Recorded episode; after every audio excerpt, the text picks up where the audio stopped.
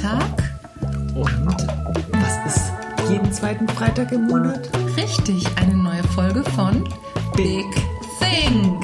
Ich bin Berit. Ich bin Inga Gesine. Und wir freuen uns, heute so ein bisschen aus unserem Leben zu erzählen. Und wir haben gerade echt überlegt, wie wir diese Folge nennen, weil es wird privat, es wird intim, aber wir sind ja authentisch und liebevoll und wir würden es gern teilen. Und der Inga ist ein echt cooler Name eingefallen. Wie heißt denn diese Folge, Inga? Die Folge heißt, wenn ein Sturm dich trifft. Das ist richtig passend. Ja, ich glaube, da können einige von uns ein paar Geschichten erzählen, wenn sie denn dann bereit sind, sie zu erzählen. Mhm. Und wenn man mal so ein paar Stürme hat, jeder von uns hat sie ja so ein paar Lebensstürme, ja. dann ist ja auch die Frage, wie gehen wir damit um, ne? wenn man so mittendrin ist. Wie geht man mittendrin um und wie guckt man drauf zurück? Wie kommt man aus dem Sturm raus und wie guckt man auf den Sturm zurück? Ja, Inge, was war denn so dein Sturm? Mein Sturm war, also der erste, den ich richtig verstanden habe, der hat mich getroffen und zwar bin ich 99 als Teenie erkrankt. Teenie, da war es Kindergartenkind 99. Da war ich noch ganz Hat jung. eingeschult worden, Schatz. Ja, war richtig. Ja, aber ich kann mich erinnern, es war 1999, es war Sommer. Ich habe die letzte Prüfung in der Schule gehabt und war mit meiner besten Freundin draußen und wir hatten die letzte Prüfung und wir haben dann so einen Jubelschrei von uns gegeben. Ne? Das macht man ja manchmal, wenn so der ganze Stress von einem abfällt. Mhm. Und an diesem Tag ist mit mir was passiert, was mir erstmal noch gar nicht bewusst geworden ist. Ich bin nachts aufgewacht und meine linke Gesichtshälfte war komplett verschoben. Was heißt verschoben? Gelähmt oder das Gesicht verschoben oder? Ja, also die, die, der Mundwinkel war, die linke Seite war auf der rechten Seite, mein Auge ging nicht mehr ganz zu, das linke. Ich konnte den den ähm, Mund nicht richtig schließen. Also wenn ich dann was getrunken habe, ist es mir rausgekommen.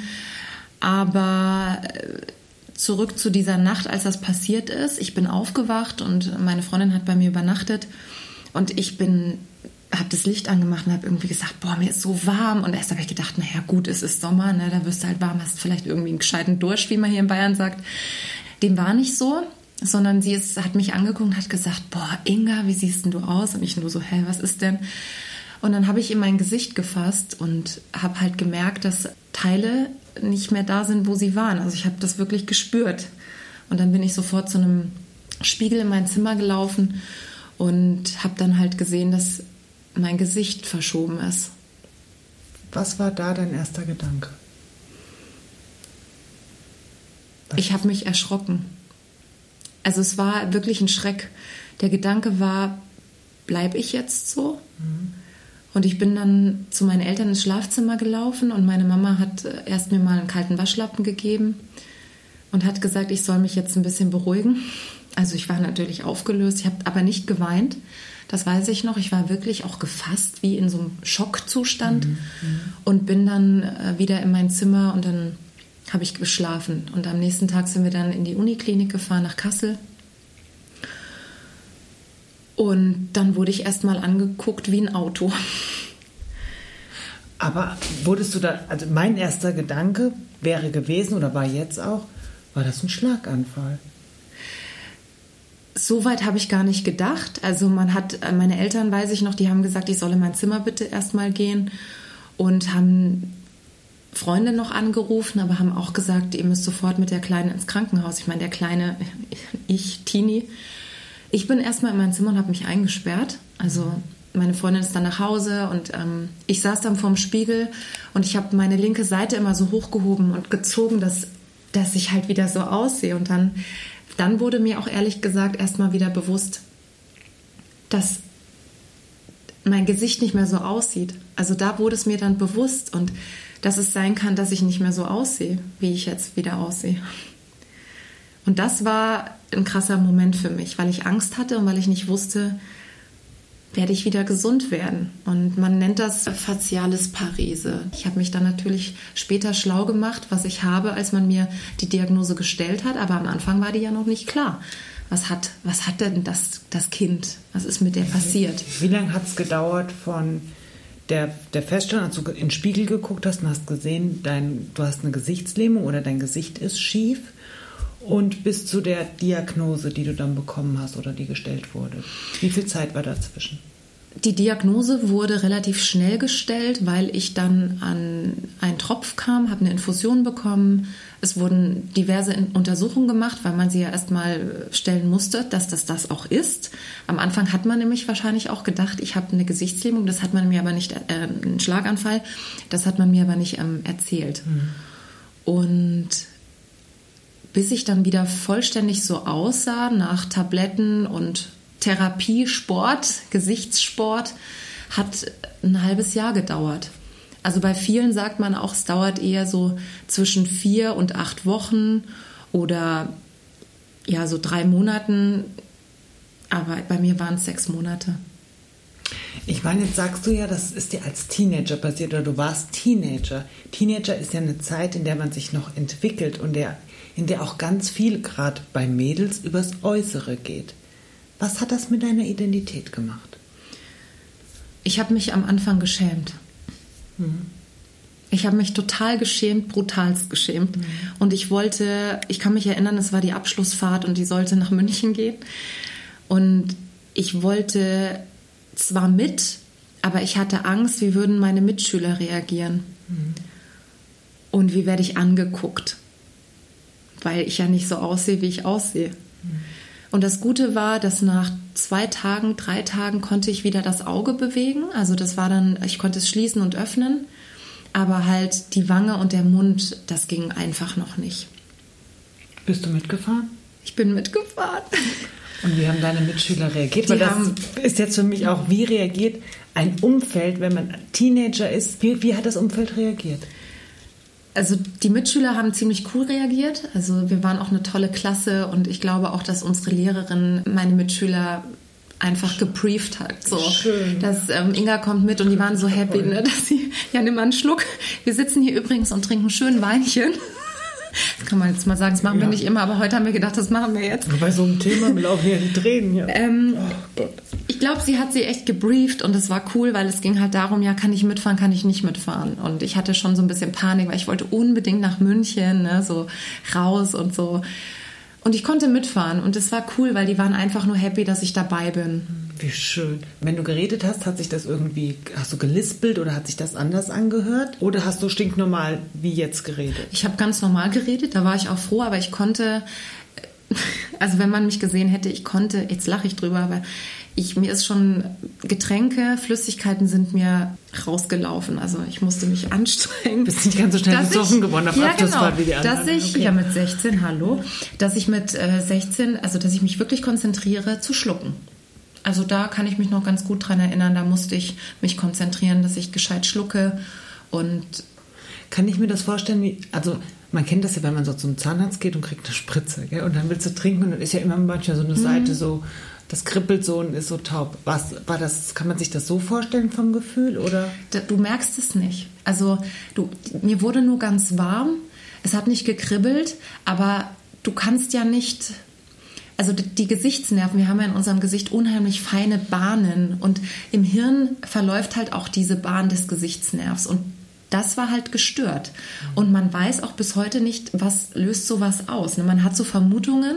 Das ist meine nächste Frage gewesen. Psychose, also nicht Psychose, aber psychische Erkrankungen. Aber man weiß nicht wirklich, woher kommt das, dass Menschen eine Gesichtslähmung bekommen. Und auch erstaunlich nicht unbedingt junge Menschen. Das passiert eher Menschen, die ein bisschen älter sind, kann aber jeden treffen und kann auch einfach mal so auftreten. Gab es da irgendwie eine Diagnose, was der Ursprung ist oder was der Grund ist? Man vermutete, dass es der Stress war, der sich angestaut hat nach der letzten Prüfung. Jetzt muss ich dazu sagen, und das glaube ich, mein Vater ist ein paar Monate vorher an einem Stammhirninfarkt erkrankt und war zu dem Zeitpunkt wieder zu Hause, aber ich habe das natürlich als Kind als 16-Jährige am Anfang mitgekriegt, dass er nicht mehr laufen konnte, dass er das lernen musste, dass er in eine Kur musste.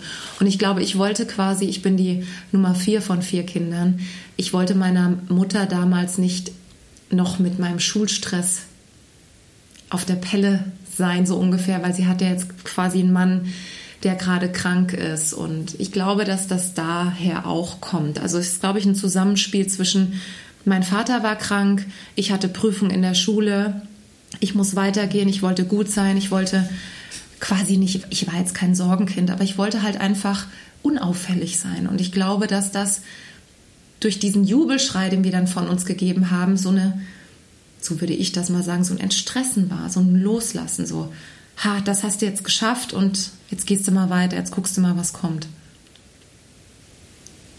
Krass. Ja, Stress ist einfach scheiße. Und das ist auch etwas, da würde mich mal interessieren, wie ihr mit Stress umgeht oder auch wenn ihr Krankheiten habt, wie es euch da geht. Da interessieren wir uns sehr für, gell, Berit? Ja, definitiv. Weil das war mit der erste Sturm in meinem Leben und der hat mich geprägt. Und ist genau das, was du gerade sagst. Stress ist sch, Punkt, Punkt, Punkt. Egal wann er ist. Und ich glaube, wir müssen einfach hören, was gibt uns unser Körper für Signale. Das ist das Allerwichtigste. Deshalb ist ja Achtsamkeitstraining eigentlich wirklich, also nicht nur eigentlich, es ist wichtig und es ist super gut, wenn man einfach mal zur Ruhe kommt und im Hier und Jetzt ist und auch mal hört, aufs, in sich reinfühlt. Die meisten Menschen können das gar nicht in sich reinfühlen, sondern das ist wirklich, ja, also ich musste das auch wirklich hart lernen. Ich konnte das auch nicht. Ich war auch immer Frau getrieben. Aber wirklich mal stehen bleiben, liegen bleiben, sitzen bleiben und im Moment sein. Hm. Mal gucken, wie riechen denn die Blumen an denen, wenn ich auf meinem Balkon bin, hier auf meiner kleinen Dachterrasse, wie riecht denn mein Lavendel? Was macht das mit mir? Schön, was wie, du gerade sagst. Die, die mhm. Vögel, mhm. ja, bewusst die Vögel hören, bewusst die Sonne auf der Haut spüren einfach im Hier und Jetzt sein. Das ist so wichtig. Wir sind meistens entweder in der Vergangenheit, Vergangenheit, da kann man eh nichts mehr ändern, ja, macht nur depressiv, weil man denkt, da hat man lauter scheiß Entscheidungen mhm. getroffen. Oder man hat Angst vor der Zukunft.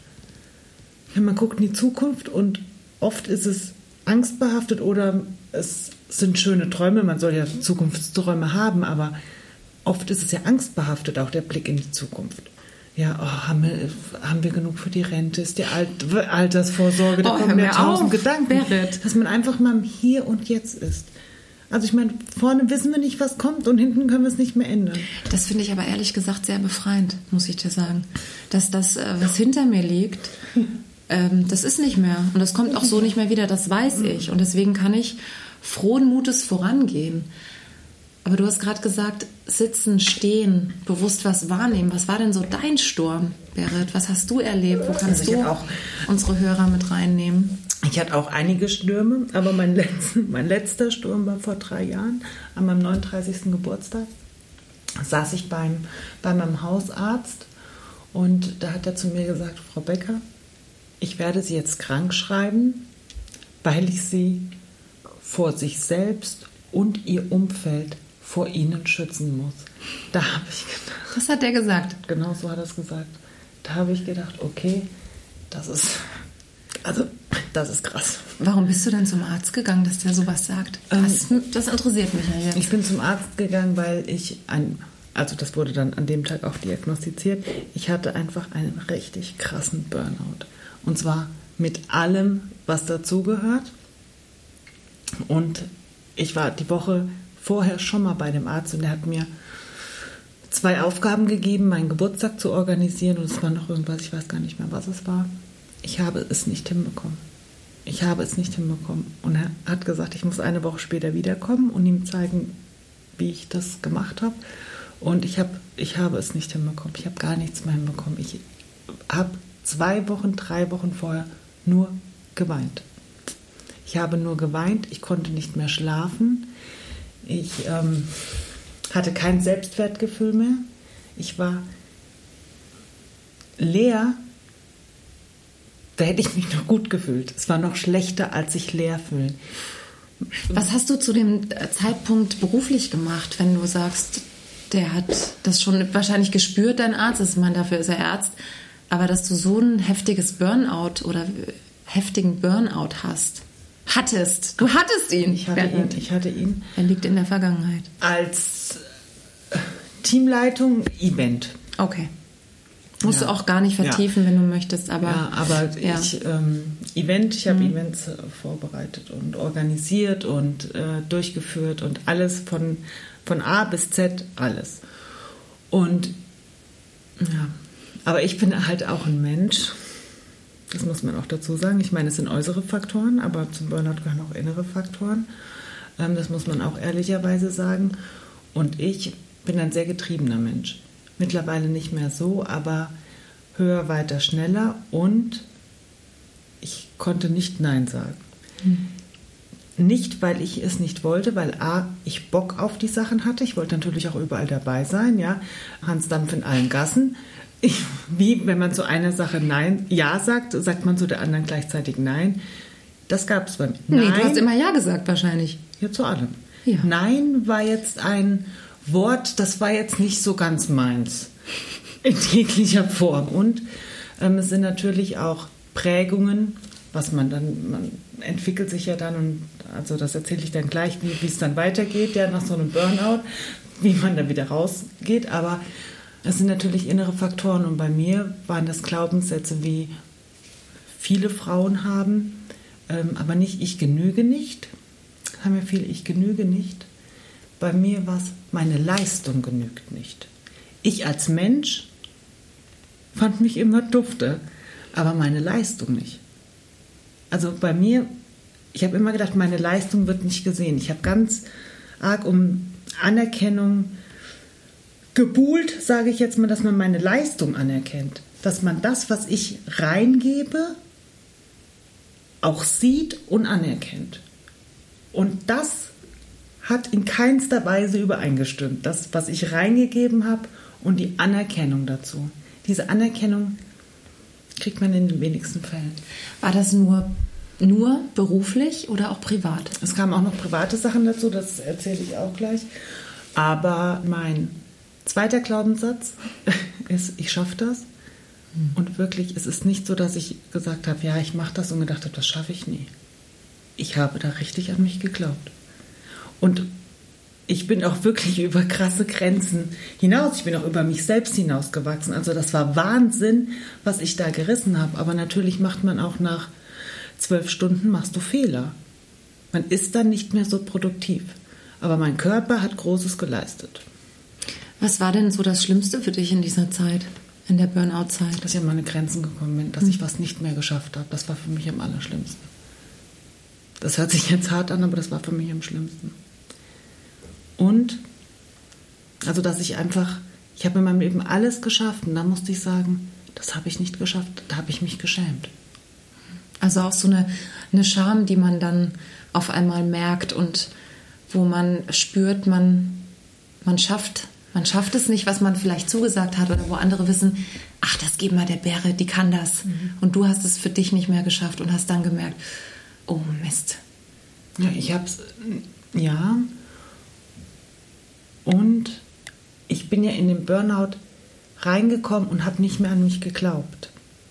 Ja, du hast ja kein Selbstwertgefühl mehr. Und ich hatte wirklich null Selbstwert mehr. Ich habe mir nicht mehr zugetraut, eine E-Mail zu schreiben. Du traust dir, also ich habe mir nichts mehr zugetraut. Ich konnte nicht mehr schlafen, ich hatte keinen Selbstwert, ich hatte Panikattacken. Mhm. Also Stress ist bei mir gleich Angst. Ich kriege Panikattacken. Ich lag zitternd im Bett das war aber schon zwei Monate davor, zitternd im Bett. Mein Mann hat mich festgehalten die ganze Nacht. Und mein ganzer Körper hat gezittert. Und ich bin am nächsten, bin dann eingeschlafen. Morgens, habe vielleicht drei Stunden geschlafen, dann war ich wieder fit. Dann bin ich das nächste Event gerockt. Das ist nicht dein Ernst. Nach drei Stunden, da wäre ich ja, also abgesehen von den Augenringen, aber da wäre ich ja durch. Wie lange hast du denn das ausgehalten? Wie lange hat dein Körper damit gemacht? Ich meine, das sind ja körperliche Eineinhalb Reaktionen. Jahre. Eineinhalb Jahre gut mitgemacht. Das ist ja der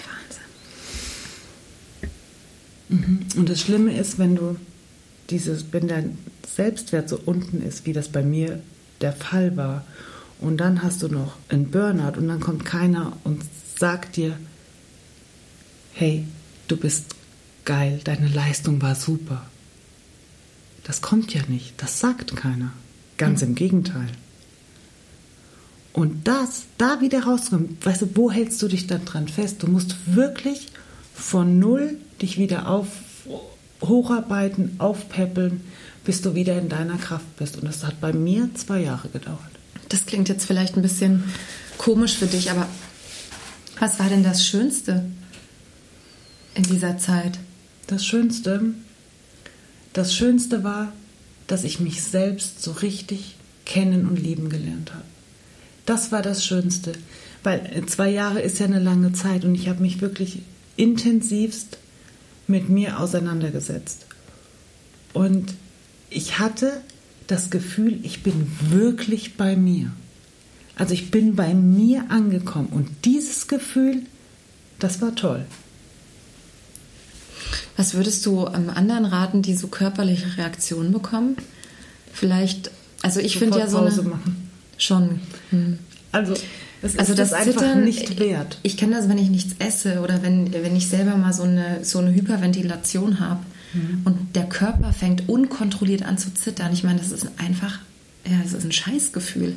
wenn du das nachts hast und du kannst da, du kommst ja alleine gar nicht raus und hast das so lange gehabt und hast quasi Signale übergangen. Du hast die Signale nicht wahrgenommen, die dein Körper dir vermutlich schon in der Zeit gegeben hat. Du bist drüber hinweggegangen. Das ist ja auch Schon etwas, ein halbes Jahr vorher. Ja, wo, wo der Körper rebelliert und wo er sagt, Schätzchen, mach mal bitte äh, wahrscheinlich Dreigang zurück, damit du einfach wieder klarkommst. Aber du bist einfach rigoros drüber weg und hast ja, weitergemacht. Ja, weil du willst ja dann auch irgendwie gar nicht wahrhaben. Und man denkt dann, oder ich habe dann auch gedacht, ich kann nicht die, die Leute im Stich lassen. Und man fühlt sich, also ich habe immer, wollte ja immer noch mehr und noch weiter und das erreichen und überall mitmachen, wirklich Hansdampf in allen Gassen. Und ich habe da ganz fest an mich geglaubt. Wie wurdest du dann therapiert? Also bei mir war dann klar Tabletten und hier Infusionen. Kriegt man dann auch Infusionen? Kriegst du da Tabletten? Hast du da Gesprächstherapien? Sagt man dir, wir stellen die Ernährung um, wir machen Sport? Oder wie wurdest du behandelt? Warst du ich dann gar keine Kraft für Sport. Warst du dann in, einem, in der Klinik oder zu Hause? Wie, wie müssen Klinik. wir uns das vorstellen? Also erstmal hat es vier Monate gedauert, bis ich in eine Klinik gekommen bin. Oh, Hilfe. Was hast du bis dahin gemacht? Zu Hause? Mhm. Hm. Gegessen, geschlafen, geweint. Gegessen, geschlafen, geweint. Also, das ist, du bist, du fühlst dich alleine. Und du weißt, du brauchst diese Hilfe. Und ich wollte mich auch um mich selbst kümmern, weil ich musste es mir auch irgendwie wieder beweisen, dass ich noch was kann. Hm. Und Verantwortung für mich übernehmen. Ich wusste, ich muss das machen. Das war mir alles klar. Aber die Kraft war nicht, also eigentlich war die Kraft gar nicht da. Und auch da, in diesem Burnout, habe ich aber trotzdem teilweise über meine Kraft hin. Habe ich alles zusammen, alle Kraft zusammengenommen und habe bin immer Skilaufen gegangen oder aber die Seele war ja, die war auf, die war roh, wie ein rohes Stück Fleisch. So, so müsst ihr euch eine Seele vorstellen. Wenn da nur ein bisschen was draufkommt, Aua. macht es Aua. Mhm. Und du probierst es aber immer noch, oder ich habe immer weiter probiert, das, dieses Rohe zu schützen. Mit ja, mit, man verarscht sich eigentlich selbst. Was konnte in der Zeit dein Umfeld, dein Partner, deine Freunde da für dich tun? Was waren für, für dich da die besten Leute in deinem Umfeld, wenn du sie denn überhaupt hast reingelassen, ja, reinblicken lassen in dem, was du gerade durchlebst? Ja, ich habe ich hab schon Leute reingelassen, aber eigentlich wäre für mich das Beste gewesen, wenn ich gleich aus meinem Umfeld rausgekommen wäre weil mein Mann ja auch zum Beispiel beim gleichen Arbeitgeber war und so. Und das ist schon, schon schwierig, weil ich konnte, ich war nie ganz raus. das war so ein bisschen schwierig. Und ähm, das weiß ich nicht. Heute würde ich, nee, ja, ich würde es wahrscheinlich wieder genauso machen. Aber das war so ein bisschen bei mir das, das Schwierige. Besser ist, wenn man einfach komplett raus ist. Komplett. Und das, als ich diese acht Wochen dann in der Klinik war und wirklich hart an mir gearbeitet habe, drei Wochen, drei Wochen kein Handy, kein, also da hast du komplett Kontaktverbot. Mhm. Ich habe drei Wochen nicht mit meinem Mann telefoniert, ich habe nichts gehört. Ich Ernsthaft? mit niemand, mit meinen Eltern nicht, mit meinen Freunden nicht. Ich war acht Wochen wirklich in einer Klinik und nach drei Wochen habe ich mein Handy zurückbekommen und da durfte ich meinen Mann anrufen. Und nach vier oder fünf Wochen hat er mich dann besucht. Und dann durfte ich einmal, hat man dann so einen Heimataufenthalt, gucken, wie es einem im Umfeld geht. Und dann war ich noch zwei Wochen in der Klinik und dann hat er mich abgeholt und ich habe mich richtig gut gefühlt, aber war noch lange nicht gesund. Was heißt das? Das heißt, dass meine Seele immer noch roh war. Ich musste mich wirklich von ganz unten wieder aufbauen. Ich musste meinen Selbstwert wieder aufbauen. Ich musste mich auch dann neu kennenlernen. Ich hab, ja dann, habe mich ja dann schon verändert. Ich war nicht mehr ja so, so getrieben. Das Getriebene war raus. Dann dieses, es ist ja auch viel ein Schutz man, man, man eignet sich ja im Laufe der Zeit auch ja, Muster an, die einen ja auch schützen. Und die waren dann anders, weil ich einen bestimmten, weil ich Sachen aufgearbeitet habe, brauchte ich diesen Schutz nicht mehr. Also war ich auch für mein Umfeld irgendwie erstmal nicht so greifbar. Und ja, ich arbeiten gehen, Bewerbungen schreiben, aber ich bin dann auch noch mal in meine alte Arbeit zurück, weil ich mich dem nochmal stellen musste. Das war auch heftig. Das glaube ich sofort. Ich glaube, wenn wir konfrontiert werden, genau mit dem, was uns hat klein werden lassen, also oder hat uns klein gemacht, das ist das Schlimmste, das ist das Schlimmste weil du guckst, du guckst dem Sturm, dem Feind so ins Auge. Und du siehst, dass es so, nichts wert. Also ja, es ist dann nichts wert. Ne? Für was? Für, für was? Was? Du ja. fragst dich für was? Für was habe ich so, mich so aufgeregt, so ja. aufgerieben? Der Preis. Ja, also, es ist alles zu hoch. Ich, der Preis ist viel, viel zu hoch. Boah, also das ist so also. viel und ich glaube, wir könnten da noch mal drüber sprechen. Ja, ich merke, also ich merke, das macht ja schon es macht das hätte was. ich nicht gedacht, aber es, wenn ich so drüber rede, da bin ich ehrlich, es macht was mit mir. Und ich krieg so ein, also nicht so richtig viel, aber so ein bisschen dieses Gefühl in die Brust. Und ich hatte, als ich diesen Burnout hatte davor und auch, ich glaube, bis in die Klinik, immer einen Druck auf den Brustkorb. Okay, dann passe ich jetzt auf, dass du den Druck nicht mehr kriegst. Nee, den kriege ich so nie mehr, da brauchst du keine Sorgen haben. So ein ähnliches Gefühl hatte ich, als wir diese Folge vorbereitet hatten, auch weil ich gemerkt habe, oh, jetzt muss ich was erzählen und das hat mit mir direkt zu tun. Das ist meine Geschichte, meine Vergangenheit und ich bin da nicht mehr, mhm. aber ich erzähle jetzt einfach ein Geheimnis, was jetzt keins mehr ist. Mhm. Also, na klar, dein Umfeld weiß das, deine Freunde wissen das, aber ja. es wissen ja jetzt nicht alle und manche, denen ich das anvertraut habe, die sagen echt, da sieht man nichts. Aber also du selber. Du selber guckst anders und du bist natürlich auch dankbar, dass man, dass man, ja, dass ein Gesicht so aussieht, wie es aussieht. Also auch bei anderen Menschen. Ich kann das so nachempfinden, wenn ich jemanden sehe, der gelähmt ist. Das kann ich so nachempfinden und das ist einfach, ja, das möchte man nicht, aber es gibt es halt. Ne? Ja, und da habe ich schon gedacht, boah, mal gucken, wie das heute wird. Und ich muss sagen, ich bin berührt über deine Offenheit und über das, was du gerade so erzählt hast, weil du bist für mich da in dem Punkt schon eine Überwinderin und jemand, der, der da Vorbild ist, auch wenn du wahrscheinlich denkst, Alter, geh fort. Aber, ähm, Aber eine Sache, ich meine, in der Zeit davor, meine Oma ist auch gestorben und ich war ein Oma-Kind und so. Und es war einfach wirklich viel da eineinhalb Jahre, zwei Jahre davor, weil meine Oma hat immer zu mir gesagt, Kind, du warst schon eine Kämpferin bei deiner Mama im Bauch. Und das ist so, ich habe einen Kampfgeist. Also ich weiß irgendwie, habe ich immer eine Hoffnung in mir drin, das wird irgendwann auch wieder gut. Das wird schon wieder. Ja, das mhm. wird wieder gut. Und dann auch da, und das hat mich aber auch ein bisschen zurückgeworfen, weil ich das natürlich auch dann gekämpft habe. Mhm. Ja. Wo ist die Hoffnung? Ne? Das ist ja etwas, was wir noch nicht sehen, aber was, mhm. was kommt, was jederzeit möglich ist. Verliert. Deswegen, Leute, verliert nie eure Hoffnung ja. und gebt nicht auf. Und ich, mhm. ich glaube zutiefst, dass, dass wir im Werden, dass es gut wird und dass bei all dem auch einfach eine Kraft da ist, die uns trägt und ja. Und dass in allem ein Geschenk liegt. In ja. allem, was uns passiert, liegt irgendein Geschenk drin. Irgendwas kann man aus allem rausziehen. Und ich konnte aus einem Burnout rausziehen, dass es Grenzen gibt. Und dass es auch okay ist, wenn ich Grenzen setze. Ich hatte keine Grenzen.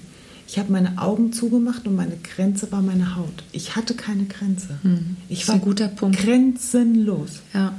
Und das ist ungesund ohne Ende. Absolut richtig. Es gibt nämlich Grenzen und Regeln. Und wenn wir in diesem Setting uns bewegen, dann ist alles gut. Ja. Ich habe Grenzen nicht bei mir. Ich hatte für mich keine. Ich habe mir auch keine erlaubt, aber auch meinem Umfeld nicht. Ihr Lieben, was sind eure Grenzen? Was sind eure Stürme? Schreibt uns. Wir würden uns so freuen, wenn ihr so ein paar Geheimnisse mit uns teilt und wenn ihr ja, vielleicht auch den Mut habt, darüber zu sprechen. Ja, weil man braucht sich für nichts schämen. Richtig. Und jeder hat seine Zeit, um auch über solche Sachen zu sprechen. Mhm. Und in den Shownotes schreibe ich nochmal, da wollte ich eigentlich drauf eingehen, auf die zwölf Phasen des Burnouts von Freudenberger, dass man einfach mal erkennt, weil ich konnte, oder vielmehr auch meine Kollegen und Freunde, die konnten mir genau sagen, wann welche Phase war. Also, das ist doch schön. Das schreiben wir euch noch rein ja. auf jeden Fall. Aber ihr merkt schon, wir kommen hier gar nicht mehr so wirklich raus. Vielleicht machen wir noch mal darüber eine zweite Folge. Wie komme ich aus dem Burnout oder so oder woran? Das wäre doch was. Ihr Lieben, danke fürs Zuhören. Ja. Wir entlassen euch in das Wochenende, das bestimmt ganz schön wird. Macht es euch einfach gemütlich und bleibt senkrecht. Ungesund. Ciao. Ciao.